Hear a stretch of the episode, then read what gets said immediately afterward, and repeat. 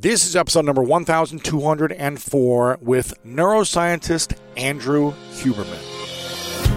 Welcome to the School of Greatness. My name is Lewis Howes, former pro athlete turned lifestyle entrepreneur, and each week we bring you an inspiring person or message to help you discover how to unlock your inner greatness.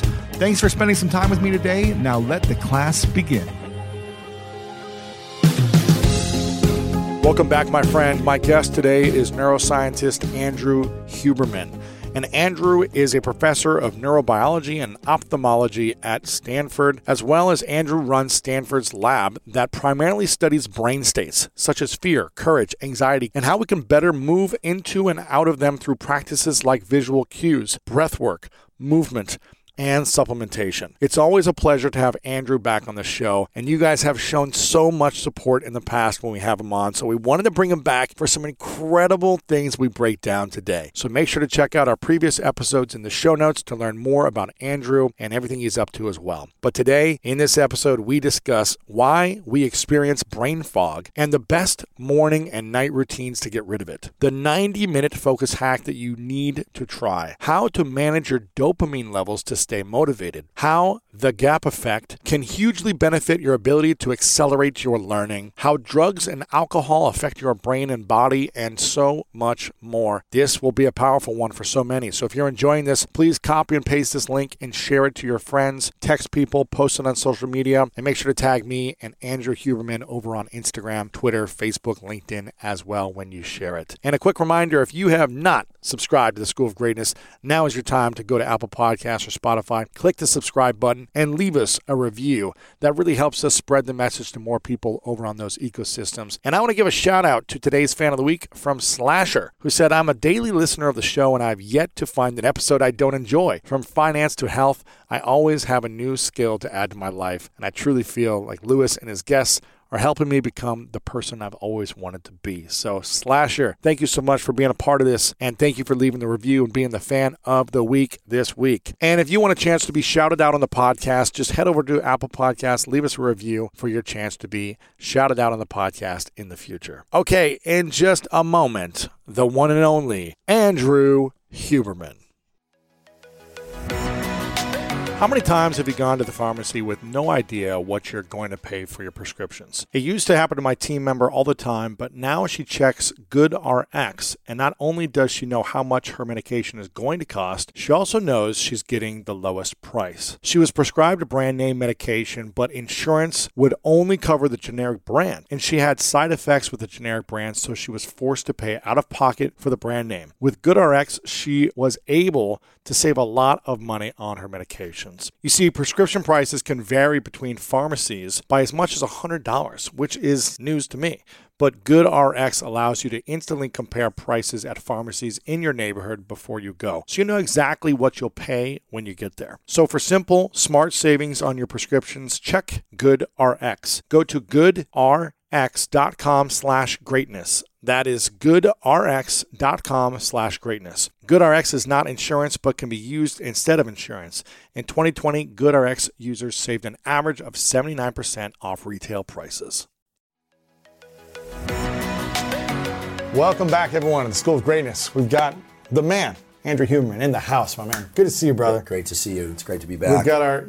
You're becoming our like resident neuroscientist. You know, you're, you're the the one we've had on a couple times now.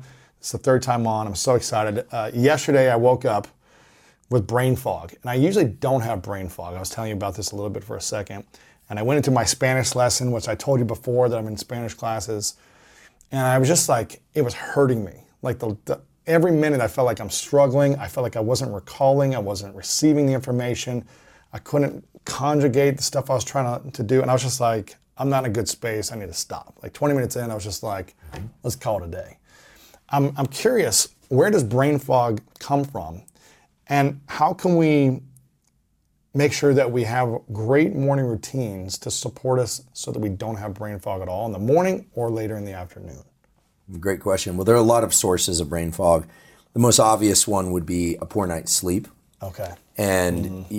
sleep, of course, being the most fundamental layer of mental and physical health. I mean, you don't sleep well for one night, you're probably okay. For two nights, you start to fall apart. Three, four nights, you're, you're really a degraded version of yourself in every aspect. Emotionality is off, ability to do most anything is off, hormones start suffering. So sleep is is fundamental. But assuming that you slept well, there are a number of things. One is your breathing patterns. And we often get into discussions of breathing, but this is a slightly different one than we've had in the past. You know, a lot of people have sleep apnea. They are not getting enough oxygen during their sleep, uh, or they are mouth breathing during sleep. These days, it's become um, popular in some circles to take a little bit of medical tape and um, tape the mouth shut Yeah. and to learn to be a nasal breather. And there is excellent evidence now that being a nasal breather most of the time, uh, as long as you're not speaking or eating or exercising hard enough that you would need to breathe through your mouth, uh, that it's beneficial to be a nasal breather for a couple of reasons. First of all, if you are nasal bre- deliberately nasal breathing during the day, the tendency is that you will nasal breathe at night, which tends to lead to less sleep apnea, less mouth breathing during the middle of the night, and less brain fog. Why brain fog? Well, during sleep, a number of restorative processes occur, but if you're not getting enough oxygen into the system, the brain is literally becoming hypoxic, and a lot of the cleaning out mechanisms, the the lymphatic system, et cetera, as they're called, don't get an opportunity to function as well as they ought to. So you wake up in the morning, you slept your normal six to eight hours, but you're feeling kind of groggy and out of it. Mm. And of course, there could be other reasons that you're experiencing brain fog. Maybe, you know, for people that drink alcohol the night before, maybe they had alcohol. For people that maybe they ate a meal that was too large before sleep, maybe any number of reasons, right? Gotcha. But um, getting adequate oxygenation of the brain during sleep is key. So learn to be a nasal breather. And for those of you out there that say, well, I have a deviated septum, a lot of people think they have deviated septums. The problem is they're not nasal breathing enough. The sinuses actually can learn to dilate if you nasal breathe. Uh, exercising while nasal breathing will kind of depend on the sport. Like if you box, oftentimes there's the need to do a shh or you know kind of like exhale on impact type thing. So I, I don't think anyone should tamper with their normal breathing patterns as it relates to sport or singing or some you know activity. But what I'm talking about is when you're just standing around, when you're walking down the street, any low level activity, you're working at your desk, Yeah. you should be nasal breathing and breathing regularly. That will reduce brain fog in many cases. Absolutely. It's interesting when I went to India to study meditation. I guess it was five years ago now. I learned that the monks breathe through. They keep their mouth shut all day long. You know, their mouth is shut. They breathe through the nose unless they're eating or they're having a conversation. Their mouths are shut, and um, they seem to always just be very relaxed and you know sharp. And with it, they probably get great sleep. And it's interesting as you were saying these symptoms, uh, breathing through the mouth, poor sleep. I realized two days before this brain fog day, I was in Vegas at the Canelo fight and I stayed up really late. It was daylight savings, but I stayed up way past the time. Was on an early flight back. I just didn't get a lot of sleep in, the, in 24 hours before then. I had a good night's sleep the next night, but the next day, so two days after Right. the poor sleep, and for the last month, I've been breathing through my mouth because I had um, a, a surgery where I had three implants where missing teeth are. So I had three titanium rods and a bone graft. So I couldn't keep my mouth shut. I had to keep it open to breathe because it was just painful. So maybe those combinations of poor sleep a couple nights before and, and breathing through the mouth is what caused it, which is makes sense to me. Seems very likely. And in Vegas, you you've got the air conditioning, so you're breathing a lot of dry air in the middle of the night. The other thing is about the immune system. So the uh, we hear about the gut microbiome. Yes. Uh, and, and indeed, we have a, a a lot of microbiota that live in our gut. You can have healthy or unhealthy microbiota. It's it's essential part of our biology. It is you know supports the nervous system, the immune system, and all of that. But if you think about the gut, the gut is obviously when we think about the gut, we think about the stomach. But of course, it runs all the way up to the mouth and nose. We have a, a microbiome. We have a nasal microbiome, a mouth microbiome. We have a urethral microbiome, and in women, there's a vaginal microbiome. And the microbiome are these bacteria that maintain a healthy, ideally, a healthy condition of the mucosal lining. So, without doing a whole lecture on the immune system, your primary barrier to infections of all ki- kinds, bacteria, viruses, and parasites, is your skin. If you have a cut in your skin, you're more susceptible, right? But these are your entry points.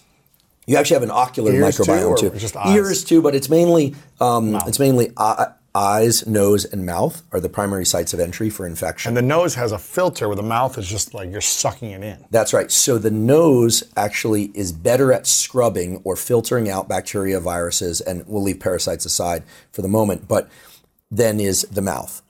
And so being a nasal breather actually is better in terms of combating different types of infections, all kinds of infections. And there's a wonderful book about this um, that was written by a couple of my colleagues at Stanford. If people want to do a deep dive, the book is called Jaws: A Hidden Epidemic, and the the authors are Paul Ehrlich and Sandra Kahn, and it has a foreword by Jared Diamond and an intro by Robert Sapolsky. So some serious heavy hitters on this book, and it talks about how nasal breathing, deliberately nasal breathing during the day, leads to better sleeping at night, leads to better jaw structure. It actually mm-hmm. creates more space for the tongue on the roof of the mouth and, and the teeth. They have some beautiful and not so beautiful images of twins that were raised apart. One was a nasal breather and chewed a lot of hard food. So a lot of using of the jaw to chew your food, um, you know, really gnawing on food is actually good for the jaw. Mm. Whereas the twin in these twin studies w- were went off to cultures uh, or areas of the world where they were eating a lot of soft foods there's, there are examples, for instance, of kids that had allergies at, um, to a pet hamster. There's one example. And the change in this kid's face, he went from having a, a very attractive uh, face to a extended, um, you know, the no eyes way. tend to droop, right, because the sinuses are all changing shape. Now, the beauty of, of this system is that when you switch to becoming a nasal breather, the entire structure of the face and jaws change, and the eyes become less droopy. This book documents all this. Wait, so and you can reverse it too? It's reversible. Come on. It is reversible. Wow. It involves a little bit of work. One of the things that you can do that's kind of fun and a little challenging is just on your jogs or on the treadmill or any kind of low level cardio besides swimming, just nasal breathe and only go as hard as you can still maintain nasal mm-hmm. breathing. It's very hard for the first few sessions. Very hard. But by the second week or third week, you actually discover that you have a greater capacity to exercise. Uh, my friend Brian MacKenzie, who's uh, done a lot of uh, work on this, he uh, works with elite performers in terms of um, singers, opera singers, but also athletes, and he's done a lot in terms of using nasal breathing during exercise. But the point is that if you deliberately nasal breathe, even when emailing or texting, you also avoid what's called email apnea, or what we should call now text apnea. They've done studies where people are texting and they're holding their breath.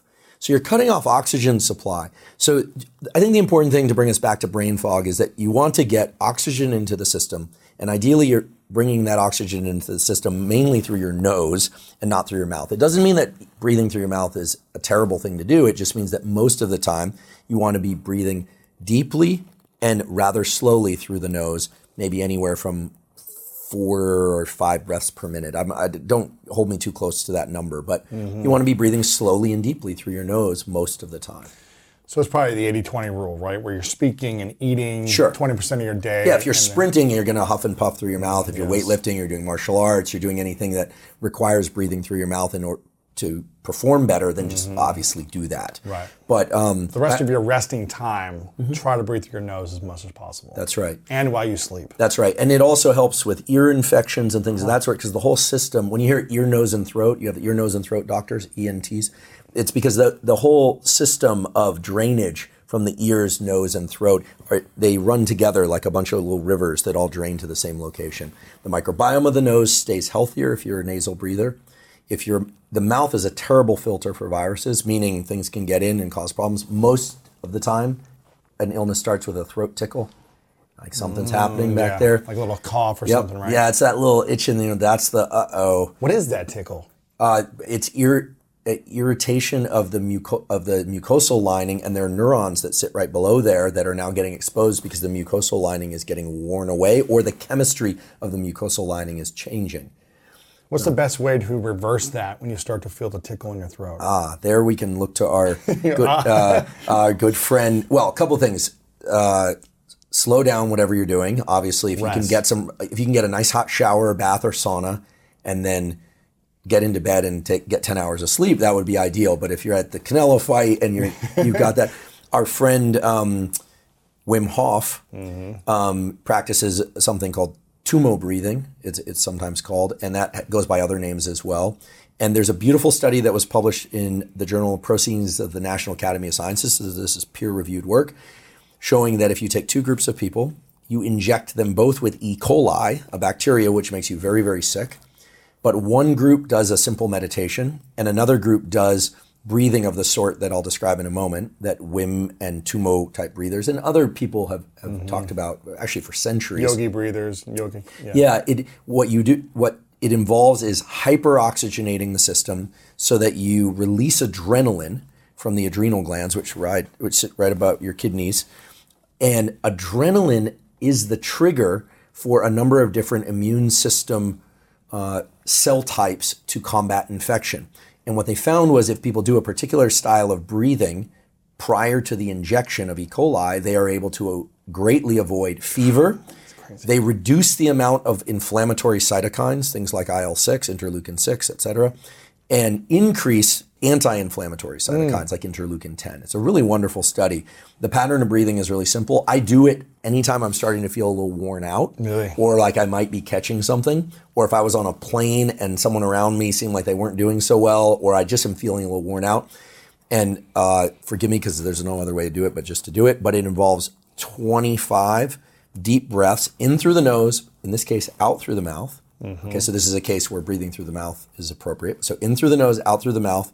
Then at the end of that, exhaling all your air, holding your breath for 15 to 60 seconds. Don't fight the impulse to breathe when you feel the impulse to mm-hmm. breathe. Breathe in and then hold your breath for as long as you can until you feel the impulse to breathe. Obviously, don't do this in your water. Believe it or not, a few people have actually died doing this because mm. they did it in a bathtub or before um, t- diving under, yeah. underwater. So please don't do that. But it basically, I won't do the all 25, but it's it goes something like this.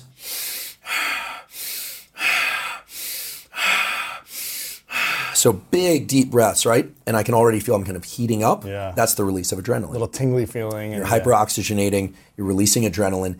Adrenaline is the signal for the immune system to deploy these killer cells and these cells that go and combat infection.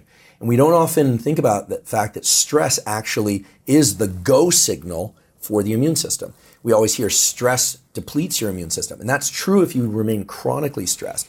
But humans are phenomenally good at combating stressors. And then they stop, they relax, and boom, they get sick because the adrenaline signal drops. The other way you could do this would be to do an, an ice bath or really cold shower. You uh-huh. get the uh-huh. adrenaline release. That's basically the effect of the ice bath or cold shower.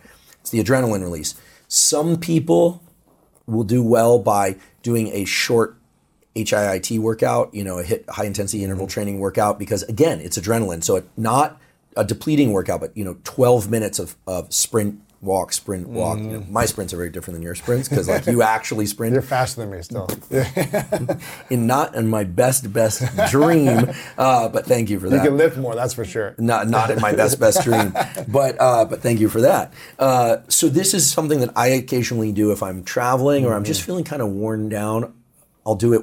I'll do maybe two or three rounds of what I just described, mm-hmm. and it's it all boils down to adrenaline release. Really? That bolus, as we call it, a shot of adrenaline to your system, signals the immune system to turn on and to, to defend combat, itself. To defend itself. Getting sick. That's right. And this is why uh, people who have ever taken care of a sick child or a sick relative, you can go, go, go. You don't eat, you don't sleep. There's no we, you know, no self care, and you're not getting sick. Now, of course, if you're exposed to enough viral load or you're exposed to enough of a bacteria, you know, it might get you. But this mm-hmm. is the mm-hmm. sort of thing I would do if I was feeling a little bit of a throat tickle, a little run down. But then I would also do the the shower, make sure you get some decent food and, yes. and get a good, good, good sleep. night's sleep. So what's the routine then? The ultimate morning and evening routine to set your brain and your mind up for optimal performance and not getting brain fog. Okay. Um, I will describe that uh, by listing out the protocol first, and then I'll give some of the scientific mechanism Perfect. second. Because yes. in the past, what I've tended to do is uh, give the mechanism and then give the protocols. I know some people, it's like, you know, enough for these academic guys. Just give me the, give me, tell just tell me what to do. But if people want the mechanism, I, yes. I'd be happy to flesh that out. Yes. I should say that what I will mention is not everything I do.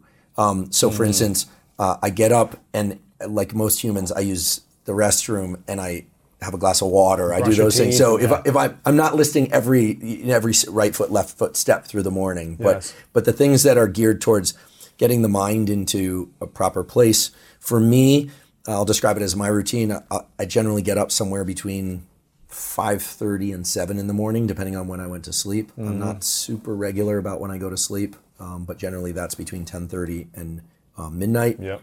you know, i try and avoid that midnight hour but um, happens so i get up. Obviously i use the restroom. I drink some water. I do think that hydrating is very important. Yes. Uh, so i will i'll drink some some water. And then the fundamental layer of health is to set your circadian rhythm. The simplest way to do that is to go outside for 10 minutes and get some bright light in your eyes. I'll just list off some of the things that people always ask what if you wake up before the sun rises? Well, simple rule. If you want to be awake, turn on as many bright lights in your house as possible, but then when the sun goes out, comes out, excuse me, get outside mm-hmm. and see some sunlight. You do not have to look directly into the sun but you do want to get outside out of shade cover if you can. Don't wear sunglasses if you can do that safely. Don't try and do this through a window. Don't try and negotiate with me on this mm, point. People like, outside. what about a window? Well, the filtration of the of the important wavelengths of light through the window is just too high, and so it would take hours for you to set your circadian clock mm. that way.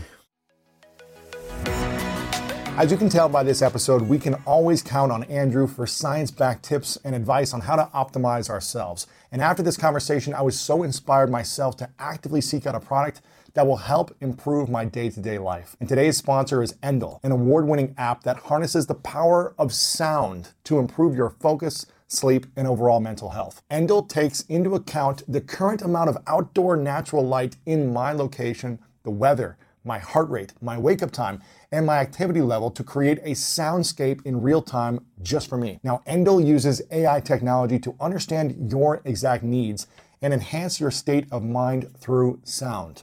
Whether you need to get to sleep, concentrate on the task at hand, or unwind after a long day, Endel generates personalized soundscapes in real time that are customized to you. Endel also integrates with Apple Watch, Oura Ring, and Alexa, allowing you to deepen its personalization. And I tried it while doing some work to prep for an interview, and I was able to zone in and get into deep focused state. If you want to try it for yourself, I've worked with the team at Endel to give you a whole month for free with full access to Endel's soundscapes library and features. If you want to try it for free right now, head to endel.io slash Lewis to grab your free month. That's E-N-D-E-L dot I-O slash Lewis. You want to do this because once every 24 hours, you're going to get a, a, peak in cortisol, which is a healthy peak. You want that peak to happen early in the day because it sets up alertness for the remainder of the day. Mm. There are really nice studies done by my colleagues in Stanford Psychiatry and Biology Department showing that if that cortisol peak starts to drift too late in the day, you start seeing signs of depression. It's actually a well known marker of depression. So you want that cortisol, almost stressed out, kind of oh, the day's beginning, I have a lot to do feeling, that's a healthy thing. You want that happening early in the day. Mm. The sunlight will wake you up. And what's really cool is that over time, you'll start to notice the sunlight waking you up more and more. The system becomes tuned up. If you miss a day, it's not the end of the world because it's a, as we call it, a slow integrating system. But don't miss more than one day. And if you live in an area where it's very cloudy outside, just know that the sunlight, the photons coming through that cloud cover, are brighter than your brightest indoor lights. Now, if you live in a mm. very dark region of the world or it's unsafe or purely impractical to get outside in the morning, then it might make sense to get a, a sunrise simulator or one of these lights, but they tend to be very expensive. What I recommend people use instead is a, just a ring light, a wow. ring blue light. This is a case where you can blast your system. Wow. Um, so get that morning light. That this is it sets a number of things in motion, such as your melatonin rhythm to happen 16 hours later to help you fall asleep.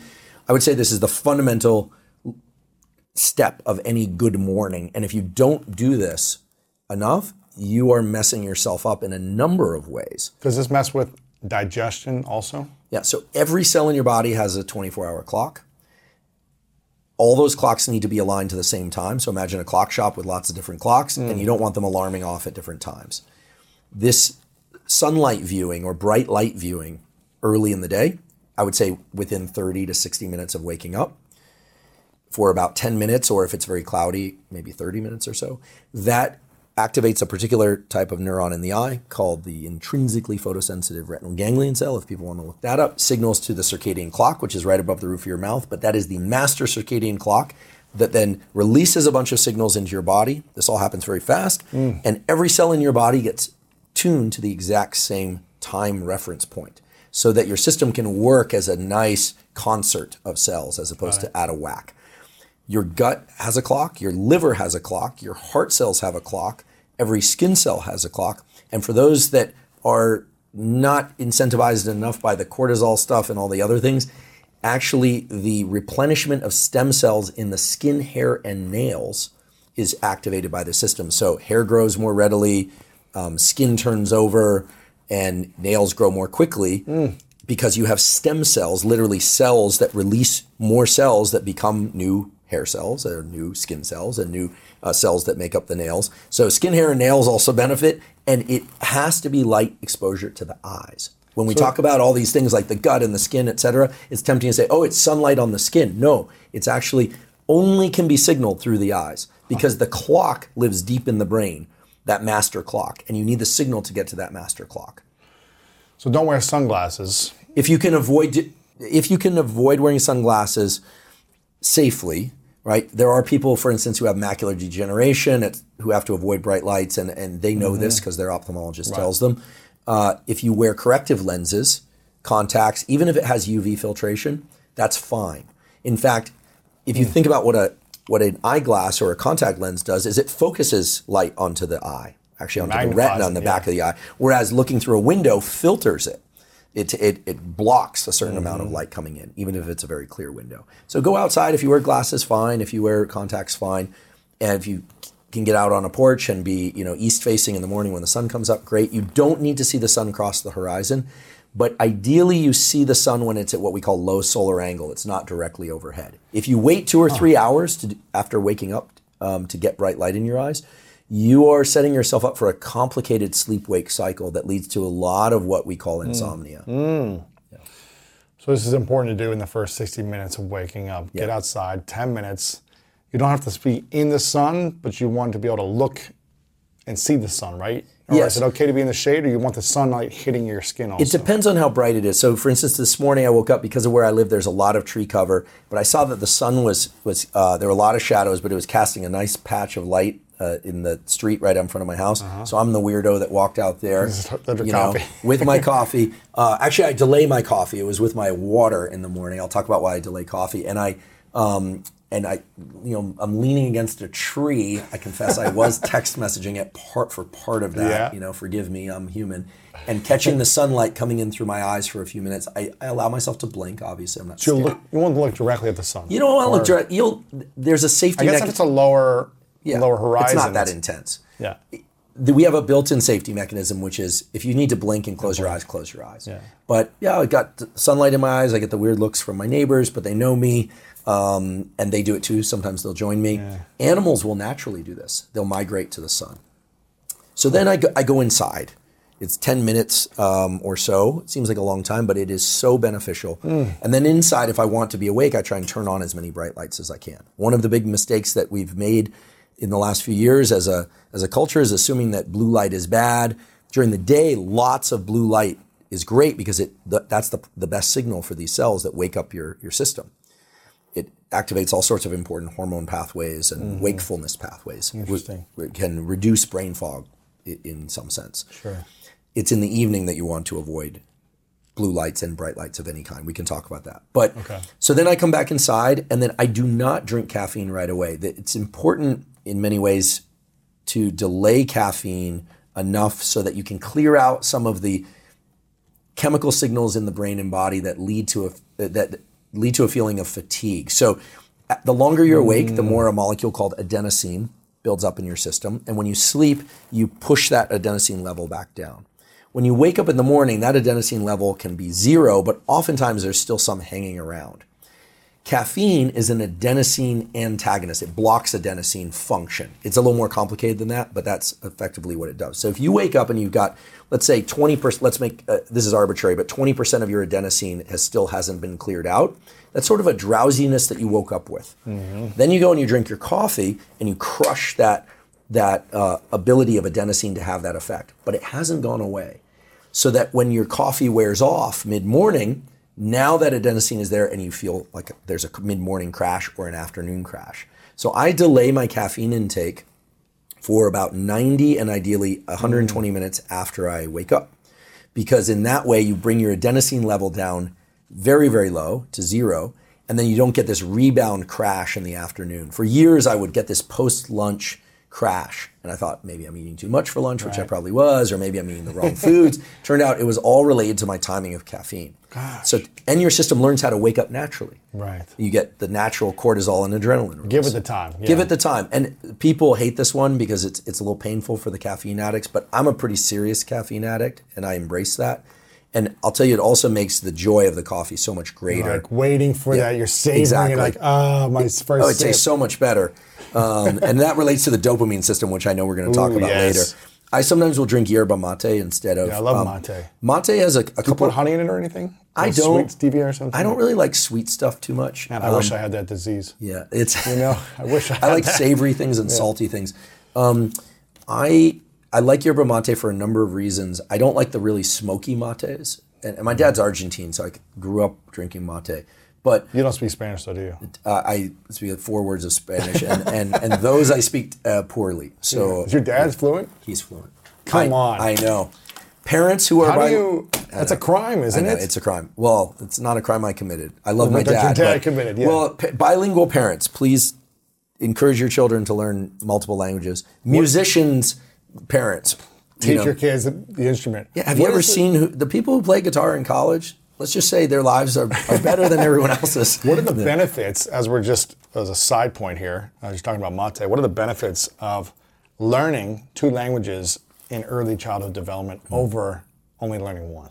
Well, uh, probably multiple benefits. Um, in addition to the practical benefits in, in life and jobs and opportunities that come your way. relationships. Oh, and- absolutely. And it, there's uh, there well, and relationship opportunities. If you're with ever with someone, I was in a relationship for for several years with somebody who was from France and spoke French, and I eventually picked up some French and I could understand, but I could never really understand the subtlety of the humor, and so there was a lot that we couldn't share, uh, unfortunately. So there are multiple Yes. reasons to do that. I mean, there are many many reasons to learn languages, but from a brain perspective, I mean, you, you've got this, as we say, neural architecture. These areas of the brain that are devoted to language, primarily on the left side, but it, really, it's it's there's functionality on both sides, and those areas are like a, a, a template for for whatever language you're exposed to. You can pack a lot more into that neural real estate if you learn multiple languages, and that affords you a flexibility at better language learning for new languages. So you know the the languages that are Latin based. Mm-hmm. So you could learn French as a child and speak English, and then find it easier to speak Italian, Right. or learn Italian find it easier to learn French. Just like if you learn how to play the oboe as a child, um, the guitar is actually going to be easier for you just because of a, a the neural circuits for understanding scales and pitch and these kinds of things. You can tell I'm not a musician. Yeah. Those are there. so I think there's a, a tremendous utility to it. Okay. Um, but the, the mate is uh, is for the caffeine. The mate also tends to be for you know it's never a pleasant topic, but it's somewhat of a laxative, which I think keeping digestion, flushing uh, your system, and it contains something called glucagon-like peptide one (GLP one). GLP one is something you're going to hear a lot more about in the years to come. It's actually now in clinical trials for the treatment of diabetes and obesity. It enhances lipolysis, the conversion of fat into energy, and it, it's just a So how, does that mean helps you burn fat? helps you burn fat. It helps you, you. We should be careful because sometimes this gets tricky. Uh, it helps you utilize fat as an energy source. and not needing the sugar. Right. Whether or not you lo- visibly lose fat or not will depend on whether or not you're in a caloric deficit. But but it helps shuttle the direct the metabolism, let's say, toward um, using fat stores as a energy resource, which is very good, and it also has some indirect effects on blood sugar regulation through the insulin management pathway. And that's and mate is caffeinated or no caffeine? Oftentimes it's caffeine, and oftentimes it can be very high caffeine. The one that I like, I and thought, I, you, I thought you said no caffeine until 90 minutes after, right? Right. So I, I'm not touching mate until 90 to 120 minutes Okay. after waking up. It was we were talking about coffee. Sometimes I'm drinking coffee. Sometimes I'm drinking mate. Gotcha, gotcha, gotcha. And if I'm really get going for it, I really have this. Doing both. I like to see the mate and the coffee, and I like to just sip one then the other. Um, mate is kind of nice too because it it contains electrolytes, so it's not as depleting. Uh, you, you know, Dehydrating. yeah, well, your neurons run on sodium, pa- magnesium, and potassium. That's how neurons fire. Sodium ions rush into the cell. If you're low in sodium or you're dehydrated, your brain isn't going to work as well. So caffeine in the form of coffee is great, but you should probably drink two volumes of water for every one volume of, of coffee you drink in order to hydrate.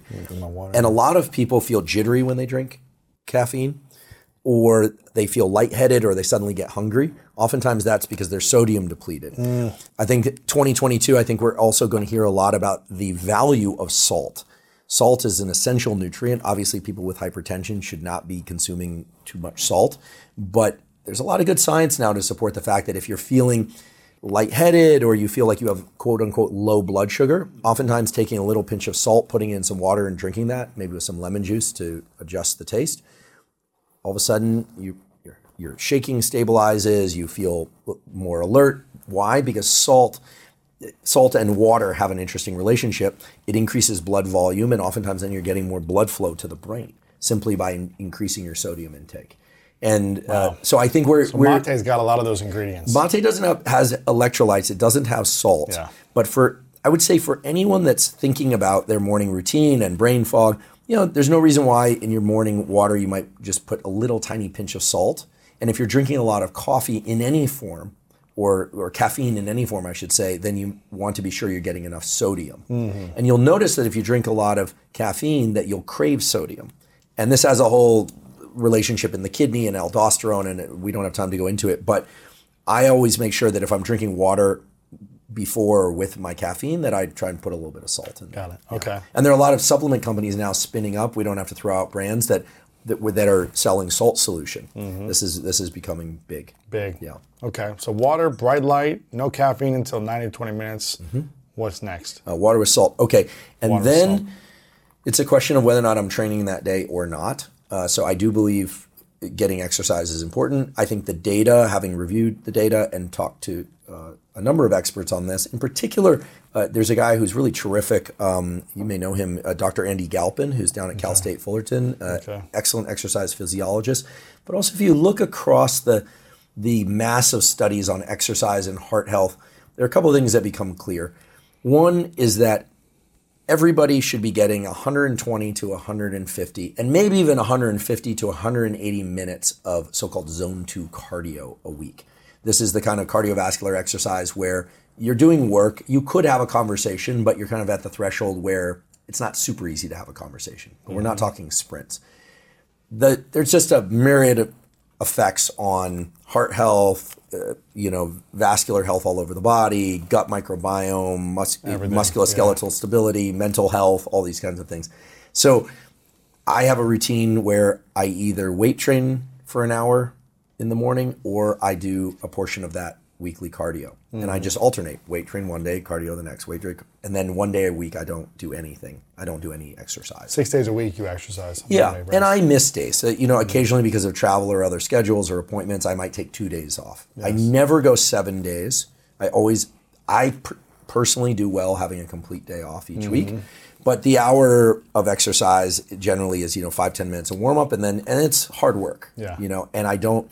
This is a new thing that we can get into when I talk about dopamine, but I do not allow myself to check social media, text message, phone calls and lately not even music when I train uh, for reasons that we can get into later. I'm really trying to get focused on what I'm doing and I'm trying to extract the greatest amount of joy from the process in its purest form. So, so no phone essentially. I try not to have the phone. Occasionally I'll use music or I'll listen Yeah. to a podcast because it's Yeah. such a great time to do that. So I don't want to say I never do, but most of the time I'm trying very hard to just do my present. exercise. Yeah. Okay. And it doesn't matter if you, you know, run, swim, bike, row.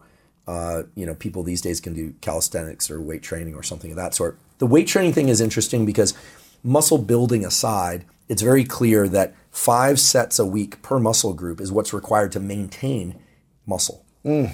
And this is true for men, this is true for women. And obviously, in young kids, you don't want them weight training with heavy loads because it can shut down their long bone growth. That's the myth or the what they say anyway. But I don't know. Kids are developing anyway. Right. So I don't know. I'll leave that to the to the coaches to decide that and the parents. But I think for people that are in their late teens, early twenties, and onward, it's really important. If you look at longevity, a lot of the major injuries and early deaths, and um, not just due to accident, but you know, chronic illness comes from people br- falling and breaking a hip, and just not being strong. And so I think being strong, regardless of who you are, is important. And so that's five sets per week minimum per muscle group, and probably more like ten. Uh, routines splay out differently. So I do my thing. People have their thing. Um, so I I try and exercise, or I do a ninety minute work bout. And if I exercise, we could talk about that. Then I would shower and do my 90 work, minute work bout. But sometimes I do the 90 minute work bout first. And that's mm-hmm. generally what, when I'm starting to drink the caffeine. And the 90 minute work bout is a serious, non negotiable time in which I don't allow myself to be on the internet. I'm not checking email. I'm not texting. My phone is off, off, off. And not, you know, not on airplane mode. And hmm. and it's a process of learning to focus and learning to do what we call no-go functions in the brain. So we have an area of the brain called the basal ganglia that control go functions like reaching out for a pen and no-go, which is resisting the urge to do something. And these are circuits that are very hmm. important for learning how to control attention and for controlling behavior. Young animals, puppies, humans don't do no go very well. Do you know the, the two marshmallow? Ta- Yes, ta- okay, the two marshmallow. You offered kids uh, two, uh, two, a marshmallow, and you say if you don't eat it, you'll get two marshmallows In 10 Um, minutes in or ten minutes, minutes, some kids can do it. That's pure. That's a no go task. You're saying how well can you resist the urge to just go and eat the marshmallow? And there are a number of things that mimic this. Another no go type behavior would be meditation, for instance, where you sit down, it's kind of painful to sit cross legged, your thoughts are drawing you off, you remember something you need to do, and you're resisting the temptation to get up and do something else. And so this 90 minute work bout is a kind of combined meditation, but also functional work for me. So for me, that could be writing, it could be planning a podcast, it could be um, reading. It's something that's kind of hard. And the thing to understand about this 90 minute work bout is that you should expect some friction early on. It's not like you just flip a switch and you're in. That it takes some time to get into this focus mode. And throughout that time, your brain will flicker in and out. And there's a tool that you can use to enhance your focus prior to this 90 minute work bout. And I actually do this. It sounds a little crazy, but it actually is grounded in really good neuroscience, which is that you place a crosshatch, uh, you know, just a target at some distance on a piece of paper and you force yourself to stare at it and not blink for about 30 to 60 seconds. And what you're doing is you're ramping up the neural circuits in the brain that drive go, no mm. go, and harnessing your visual attention. Your focus. You're focusing. Visual focus drives cognitive focus. And for people that aren't sighted, auditory focus drives cognitive focus. so visual focused drives cognitive focus. Yes. These two little bits of that we call eyes are, as uh, people probably heard me say before, are two little bits of brain that are outside the cranial vault. They're the only way that your brain knows what to do in terms of whether or not it's day or night, who's out there, et cetera. But it's also a mechanism by which you draw your attentional systems into from kind of everywhere. You know, imagine spotlights just kind of moving around, bringing those spotlights to a common location, and then intensifying that spotlight. And since most work involves what we call exterocepting, looking outside ourself, this is very different than lie, you know, sitting in meditation where you're focusing internally. Because when you sit down to work, you kind of want to forget about your heartbeat and how your feet feel on the floor and that your back and you know might be a little mm. sore or something. You want to be in the work. And so I do I set a timer and I force 90 minutes of this and it and it's really tough, Lewis. Some days some days I it's anything to go get something out of the fridge. Any and, Get up and distract myself. and occasionally I fail. I will get up and go do something and or I'll look at my phone. I do falter sometimes. But if you can learn to do this 90 minute bout, And I bet consistently you can create some amazing work. you can do you will do your best work. And what's really wonderful is it's not just about the work that you perform in that bout. What ends up happening is really special. This sort of combined meditation work bout, as I'm calling it, has this effect of you are actually tuning up and making your neural circuits for focus and attention better. So that after that, okay, you flip on the internet, you check your email, you're doing text messaging, you're probably hungry now. I'm hungry if I've, if I've exercised, I'll eat my meal, uh, my, my lunch. Uh, I tend to fast till about lunch most days. But what happens then is after lunch or something, you decide, oh, you know, I'm, I'm going to sit down and, and read something or I'm going to do some more work. But I've only got 20 minutes. You can drop in like a laser.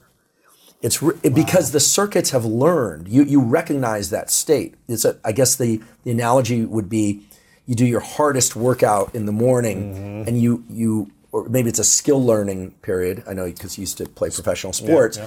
And then in the afternoon it's going to be hard to recreate that entire 90 Yes. minute session.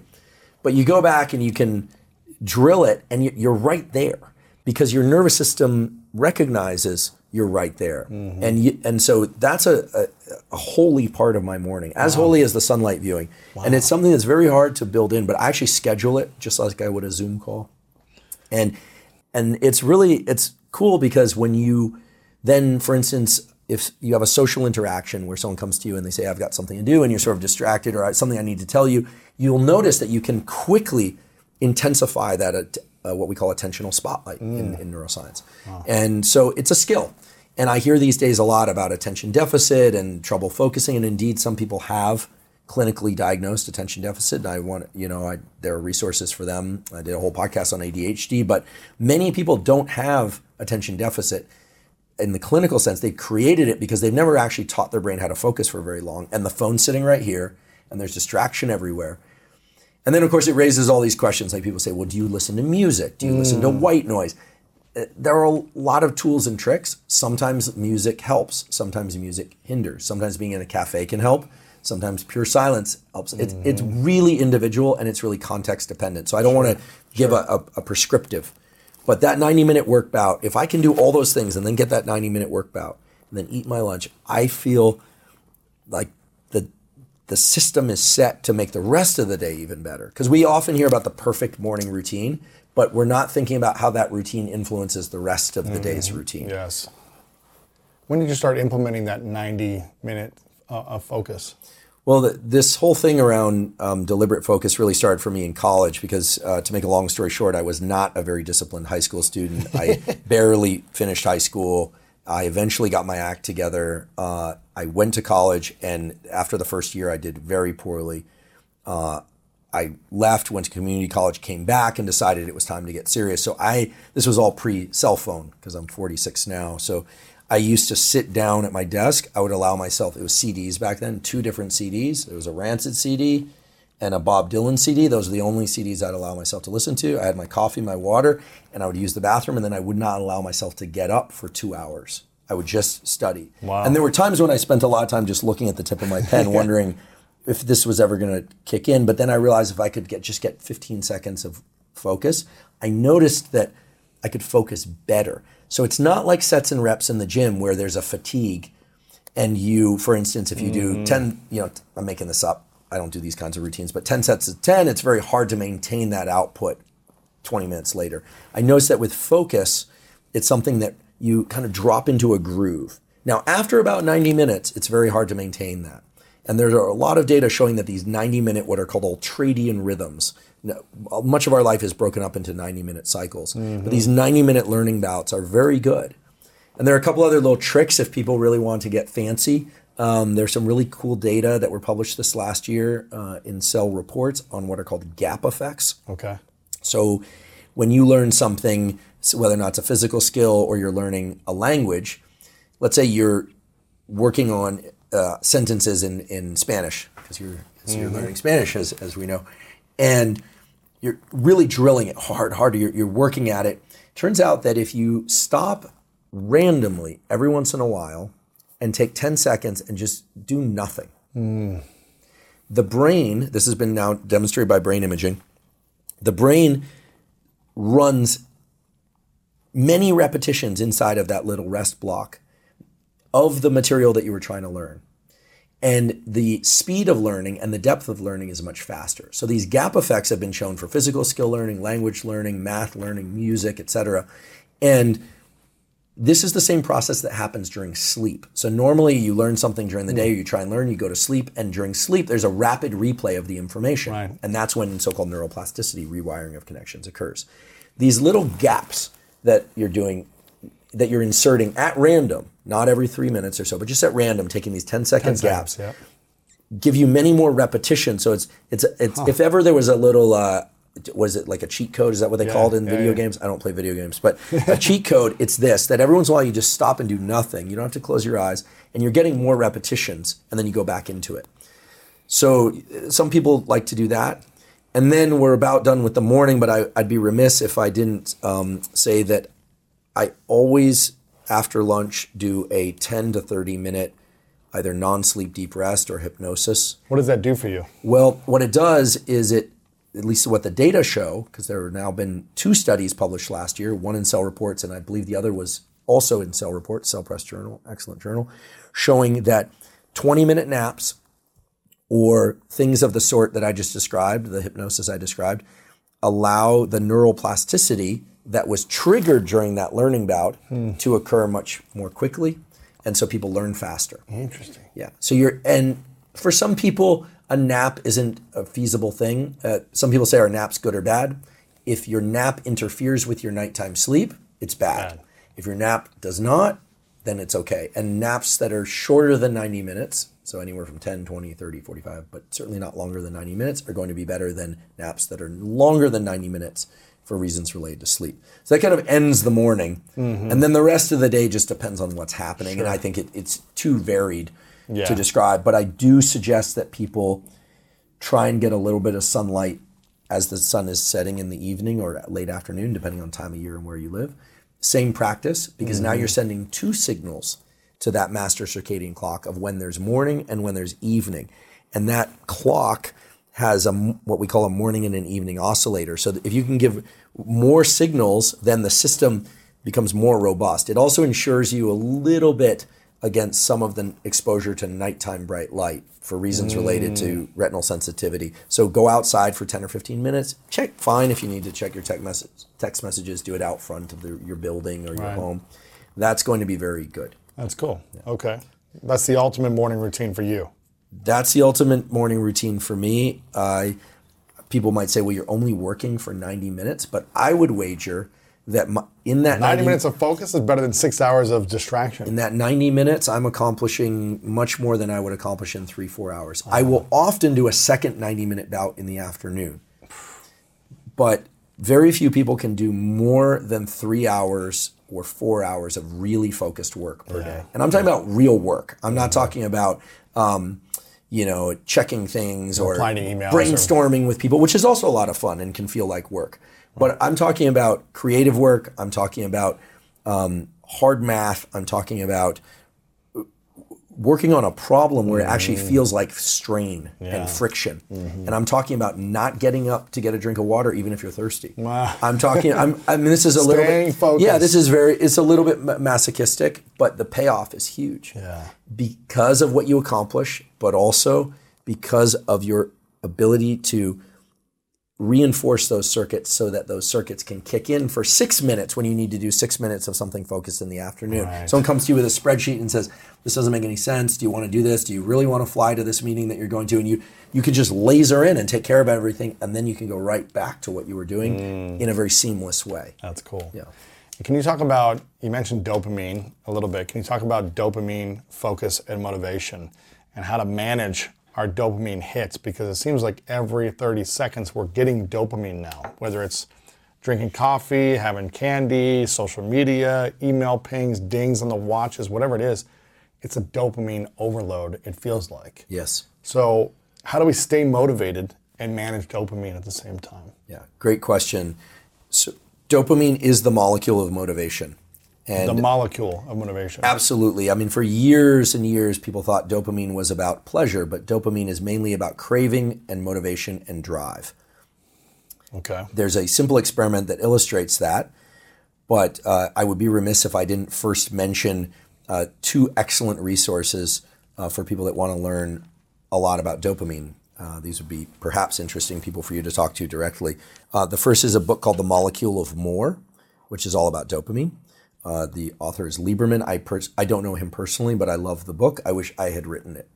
Uh, the second is Dopamine Nation, Finding Balance in the Age of Indulgence. And the author there is Anna Lembke, L E M K E. Uh, she's a medical doctor and psychiatrist and runs the dual diagnosis addiction clinic at Stanford School of Medicine. She's a colleague. I, I consider her a friend, and she is um, world class, second to none in all things dopamine as it relates to addiction. So wonderful reads.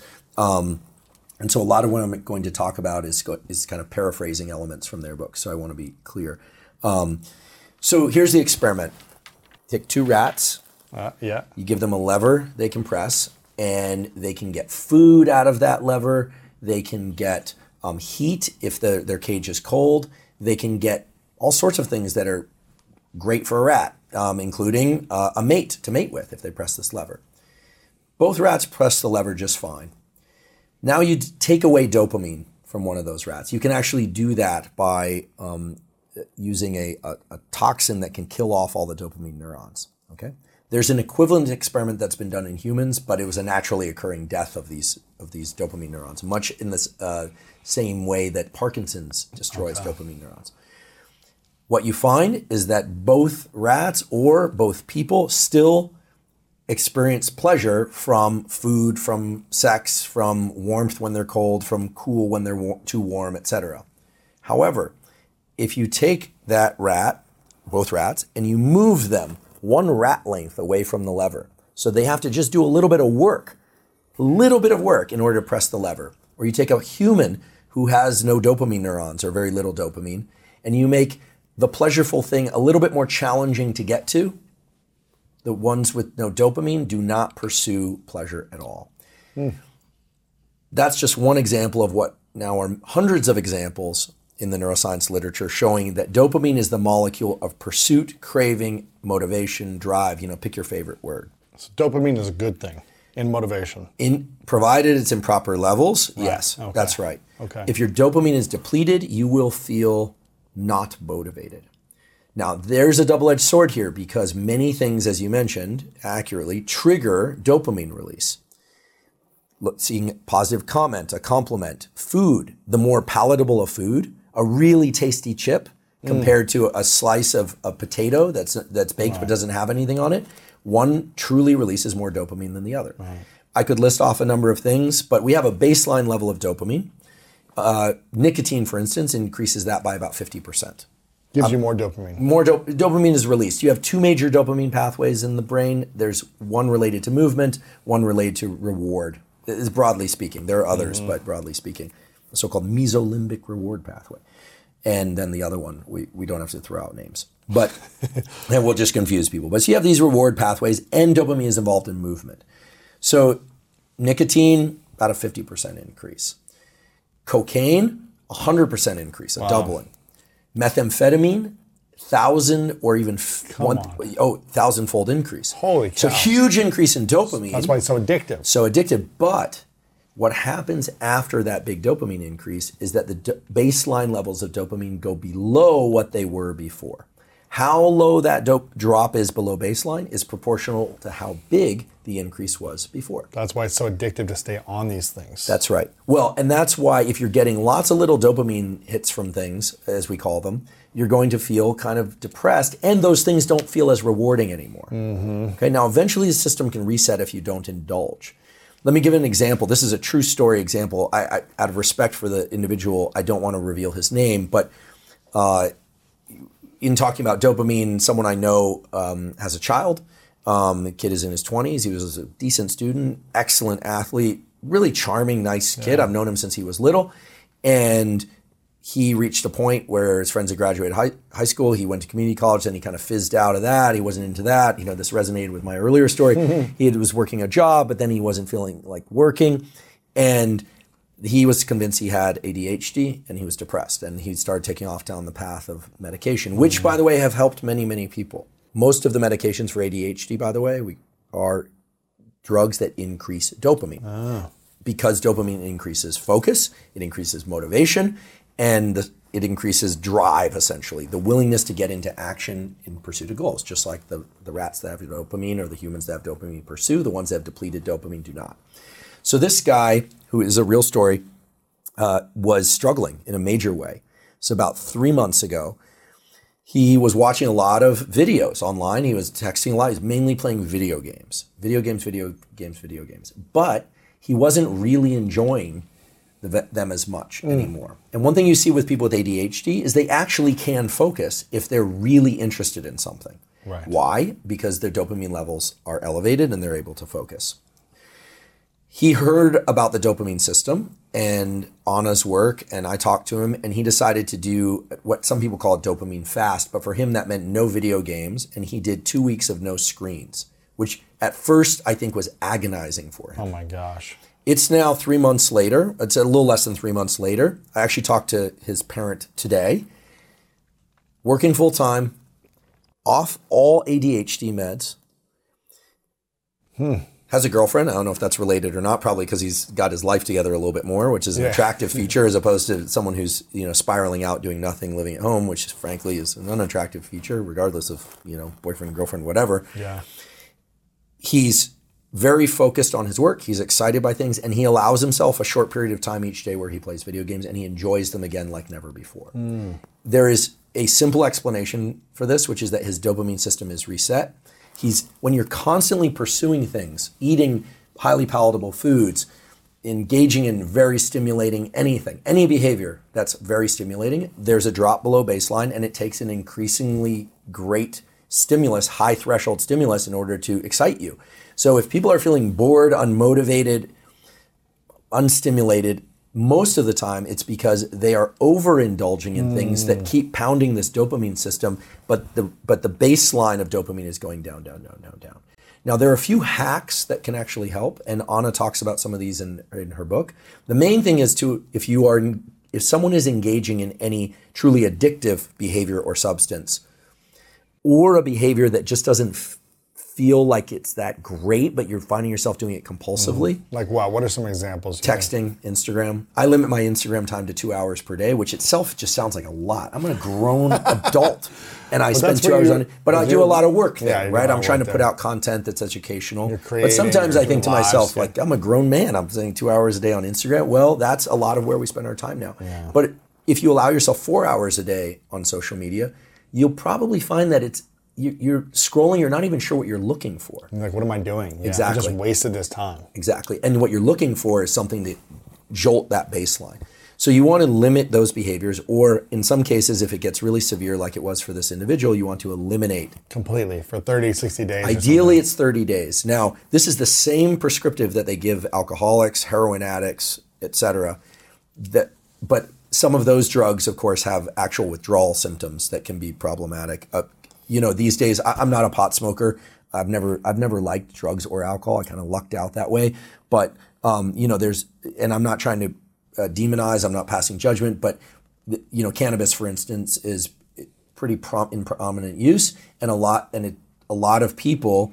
The idea of 30 days without that is, I think they probably say they could do it, but it would be very challenging for them. But and I'm not here to tell people what to do, right? And there's about drugs, alcohol, or anything. But the idea is 30 days of no interaction with that thing, person, behavior. I mean, mm. all sorts of things, so that you can enjoy other things. I, I like to say, you know, addiction is a progressive narrowing of the things that bring you pleasure, and if I may, enlightenment is a progressive expansion of the things that bring you pleasure. Right. All of that hinges on this dopamine system. So you have to be very judicious in your interactions with things that deliver pleasure, or else they will soon not deliver pleasure and they will diminish your pleasure for everything else that you interact mm-hmm. with.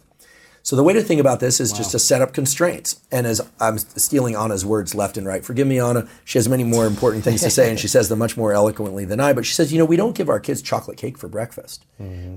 but we we sort of understand that dessert comes at a certain time of day and after completing certain things but we for some reason we just allow ourselves to just dive into this immense dopamine sensory landscape of social media. Because social media isn't just comments. You and me saying oh like lewis put something up. There's that. That stuff's great. But then there's also a lot of violent stuff politically intense stuff. There's a lot of friction. There's a lot of joy. Yeah. i mean you're essentially going to the dopamine carnival. And and so you need to restrict the amount of time and especially if you're somebody who wants to get work done and your work is not the, the you know social media and i'm pointing at social media but this could be anything uh, anything that you enjoy. F- uh, food, for instance, you don't want to overindulge in highly palatable foods. It's just bad for us. We know this for a number of reasons. So the key is to take this dopamine system and set it up for you to be able to be motivated and focused. And the way to do that is to make the experiences around that thing that you want to be motivated to do a little less or a lot less exciting. What This- do you mean?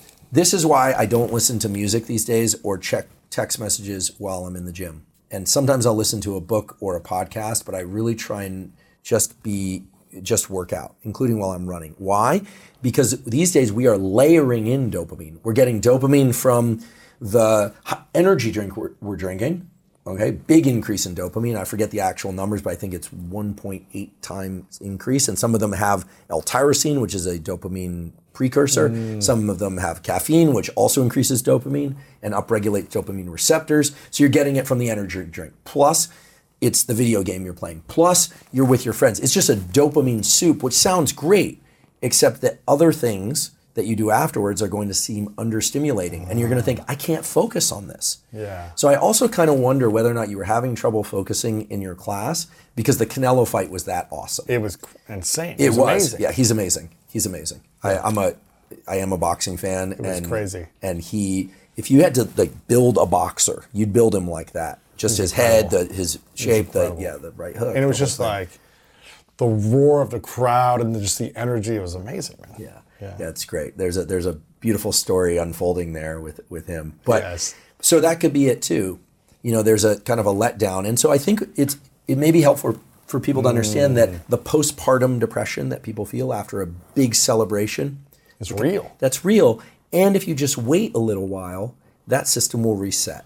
You don't have to necessarily wait 30 days, but if you just had a great party, you should expect that there'll be a long tail of joy, but then you might feel a little low, a little underwhelmed. So true, man. And if you're going to sit down and try and do work and you're finding yourself not that focused, you might want to think about some of the behaviors that led up to that work. Mm-hmm. So I really try to get into my work in a focused way by making the, the period right before it's a little boring. Frankly, going outside, getting some sunlight, drinking my mate, it sounds like a pretty boring life, right? It's not like blasting a bunch of music and getting really amped up. Mm-hmm.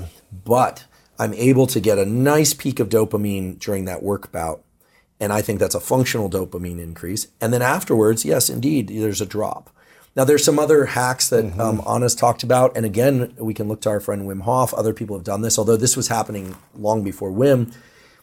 There's a beautiful study published in the European Journal of Physiology showing that getting into cold water, so this could be cold shower, could be ice bath, could be any number of different plunge type things or an ocean or whatever that people want to use, for anywhere from three to six minutes, creates a 2.5x increase in dopamine that lasts many hours. So it's a unique stimulus because it's not like a spike and then it ah. drops.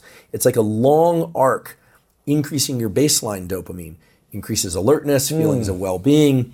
Some they did blood draws in this study, so these are real data. You know, they weren't. Yes. Um, it wasn't conjecture. They really know this, and there are some cases of people who were full-blown addicts or people who are struggling with ADHD who start doing regular cold water exposure. You know, three to six times a week, three to six minutes at a time, and discover that wow, they actually can focus because they're getting that dopamine increase. Wow. Yeah.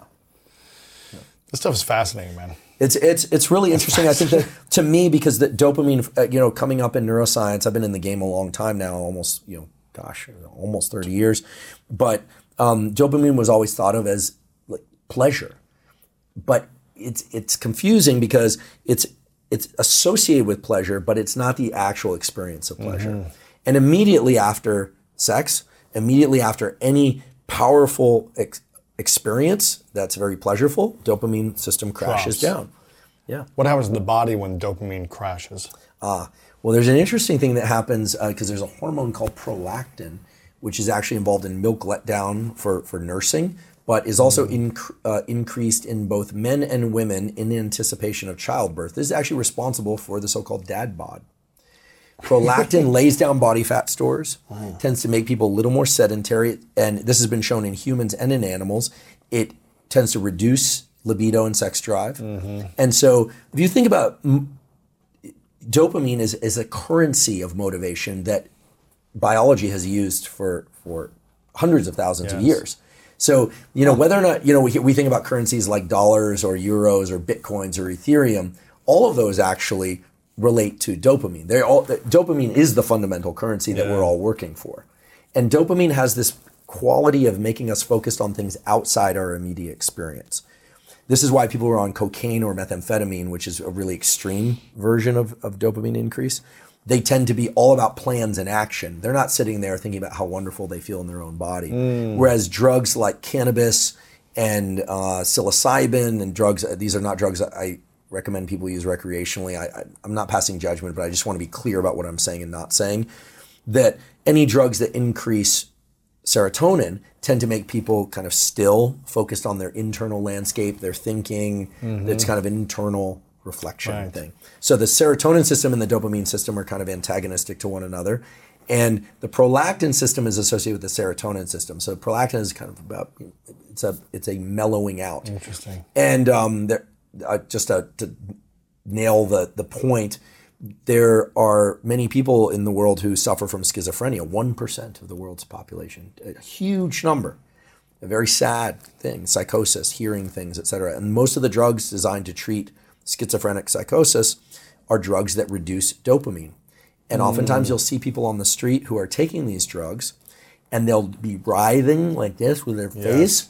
Sometimes men will have gynecomastia, they'll have breast development because these drugs block dopamine, increase prolactin, and disrupt the motor pathways that are associated with movement. Wow. I say this uh, for two reasons. One is it illustrates the relationship between prolactin, dopamine, movement, etc. But the other is to hopefully uh, in, invoke a little bit of empathy for people that oftentimes we will see people who, if they're shouting and acting crazy, that's probably an unmedicated person uh, who's bipolar or has schizophrenia. But if you see someone in there catatonic or they are writhing and acting very strange, that's a person who's, um, we don't know for sure, but very likely is actively trying to treat their own psychosis to eliminate the voices and things of that sort. So I say that out, because yeah. I, you know, I, I, we have a big homeless population issue in California and elsewhere too. And oftentimes we see people acting crazy and we think, oh, they're, you know, eh, we make this disparaging judgment and everyone's prone to doing it, of course, but they're crazy. But oftentimes that those crazy movements and the things they're doing are the reflection of drugs that block the dopamine system. Gotcha. Yeah. Sorry, I I don't mean to make it dark, but I think Right. that there is a, you know, 1% of the world's population is a huge number. a lot and a lot of people suffering from these things. Yeah. Now, I want to want to bring it home with this idea about um, drugs, specifically smoking, alcohol, and let's say uh, marijuana. I guess the most commonly used drugs by most people.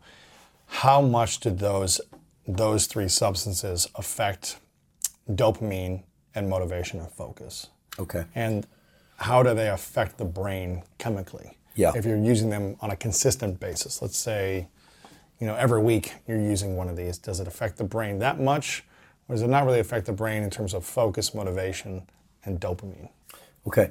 Um, with the caveats, uh, excellent question, by the way, and I think actually in a fundamentally important question because we live in a in a world of substances. Yes. I mean, every, we all have to eat. We all have to hydrate. Many. I'm drinking caffeine right now. Right. Um, uh, as I mentioned, drugs and uh, and alcohol have never been my thing. Um, I was part of an MDMA clinical trial. I did two two of those sessions. That's a drug, right? But it was part of a medically supervised clinical trial. But I'm not a, a person who uses recreational drugs. Right. And so I, I want to just also set up the caveat that I have no judgment whatsoever. I think if people are informed, they can make better decisions for themselves. Yeah. I'm, Okay. I'm curious more about the scientific Yeah. data. What is Sure. this? Yeah. People are to use it whether they, Yeah. you know, they know just know what not. you're doing. Yeah, just know okay. what you're doing. Let's take nicotine first. Yes. I have a colleague, not at Stanford, who has a Nobel Prize, who chews Nicorette. Why? I asked him why, and he said, well, for years he was a smoker, and it allowed him to focus. And then he realized that lung cancer is something he doesn't want, so he switched, he quit, and he couldn't focus as well, so he started chewing gum. Nicorette. Yeah. That's right. Um, constantly throughout the day.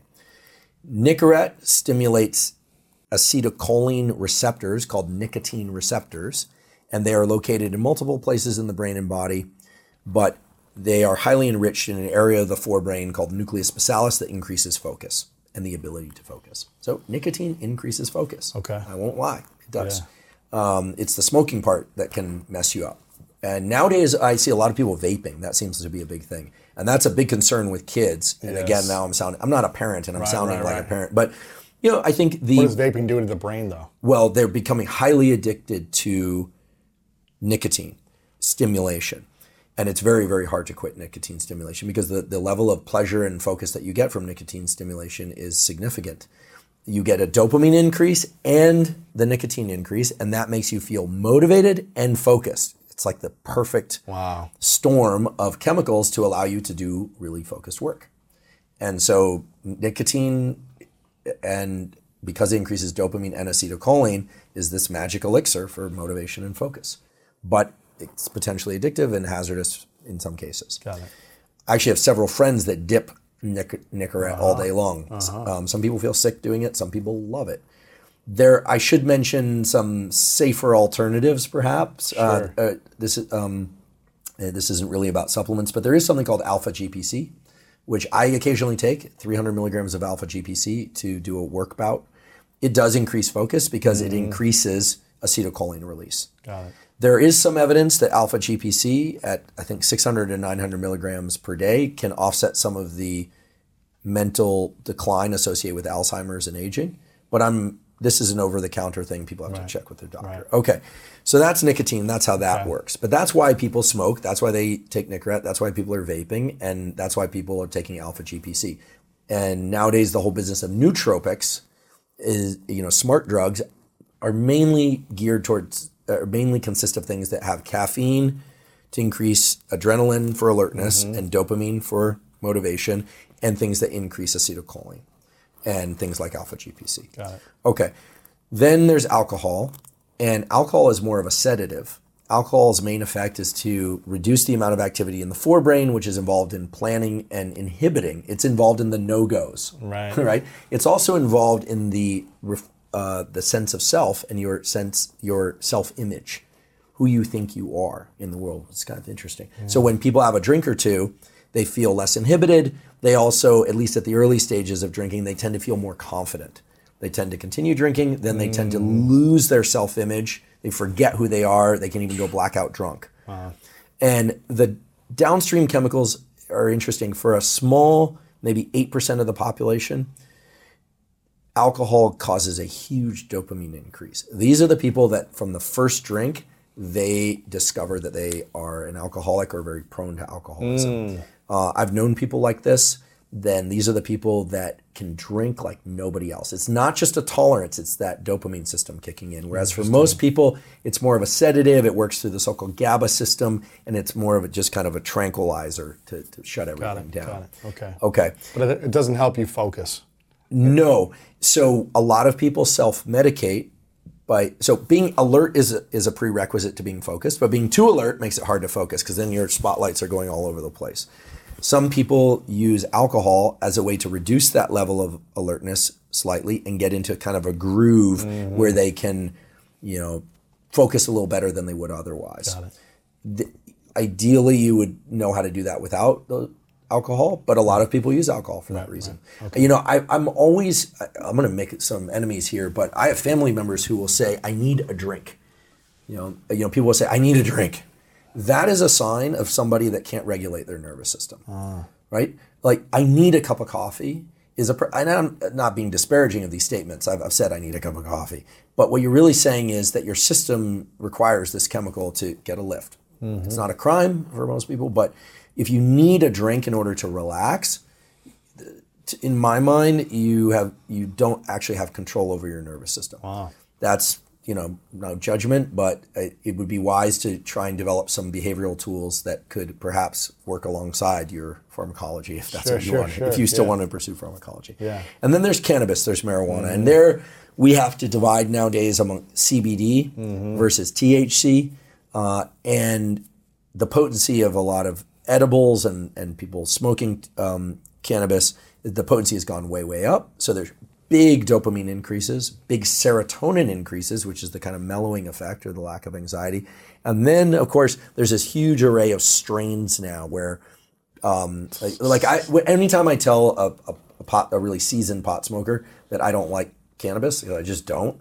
I, I, you know, I, admittedly, I tried it many years ago. I did inhale, and I didn't like it, Yeah. um, and so I didn't do it again. And but I'm told that there are now many different strains, some of which uh, have a certain type of psychoactive effects and make people focused and alert. Others that are make them more sleepy. There's a huge array of effects: dopamine, serotonin, and what's called the cannabinoid system. And this is interesting. The cannabinoid receptors are actually named because they bind cannabis, are in the hippocampus and other areas of the body. They're involved in pain modulation. Not surprisingly, a lot of people will take uh, smoke cannabis for chronic pain or for glaucoma because it reduces eye pressure. And it's a pressure, a disease of pressure in the eye. And it's involved in learning, memory, and forgetting.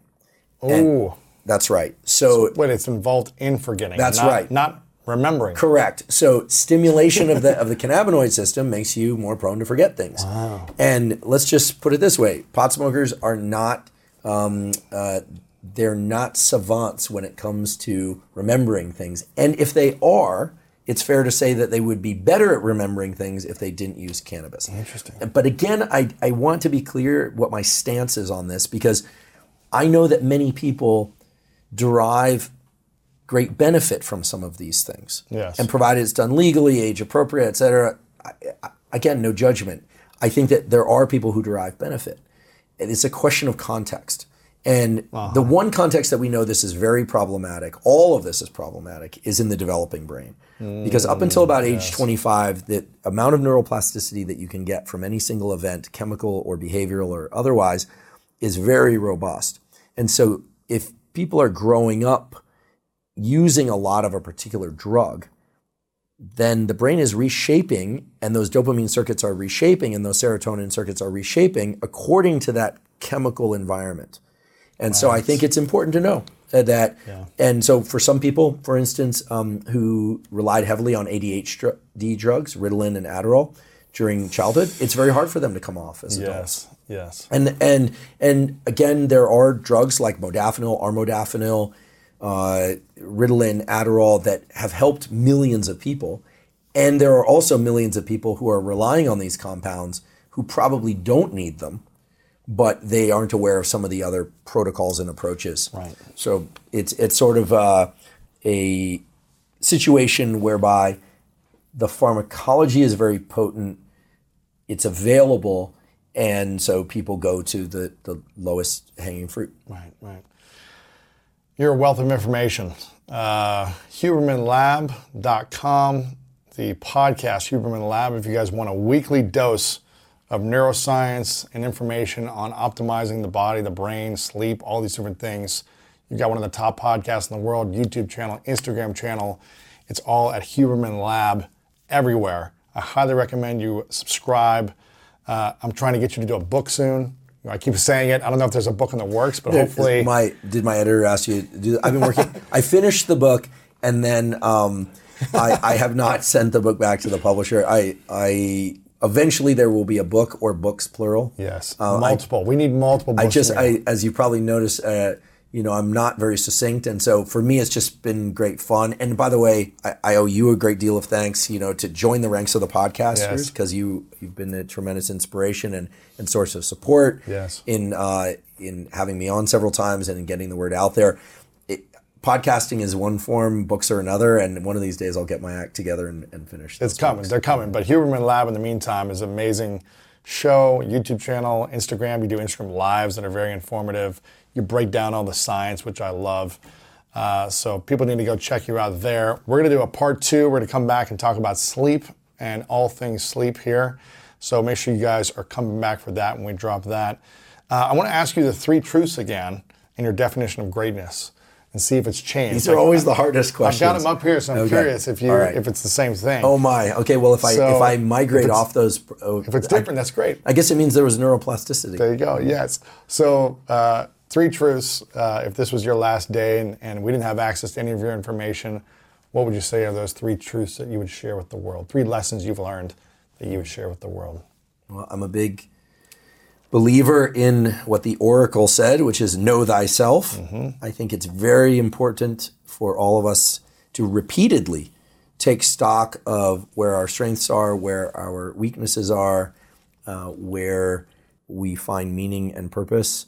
and um, where we find joy, and to take stock of those. And it's it's simple exercise. You just take a walk or write it down, and be as honest with yourself as you one can be, and to try and lean into the strengths and try and make up some of the deficiencies, which we all have. I certainly do. Um, many, many deficiencies, as the people in my life will tell you.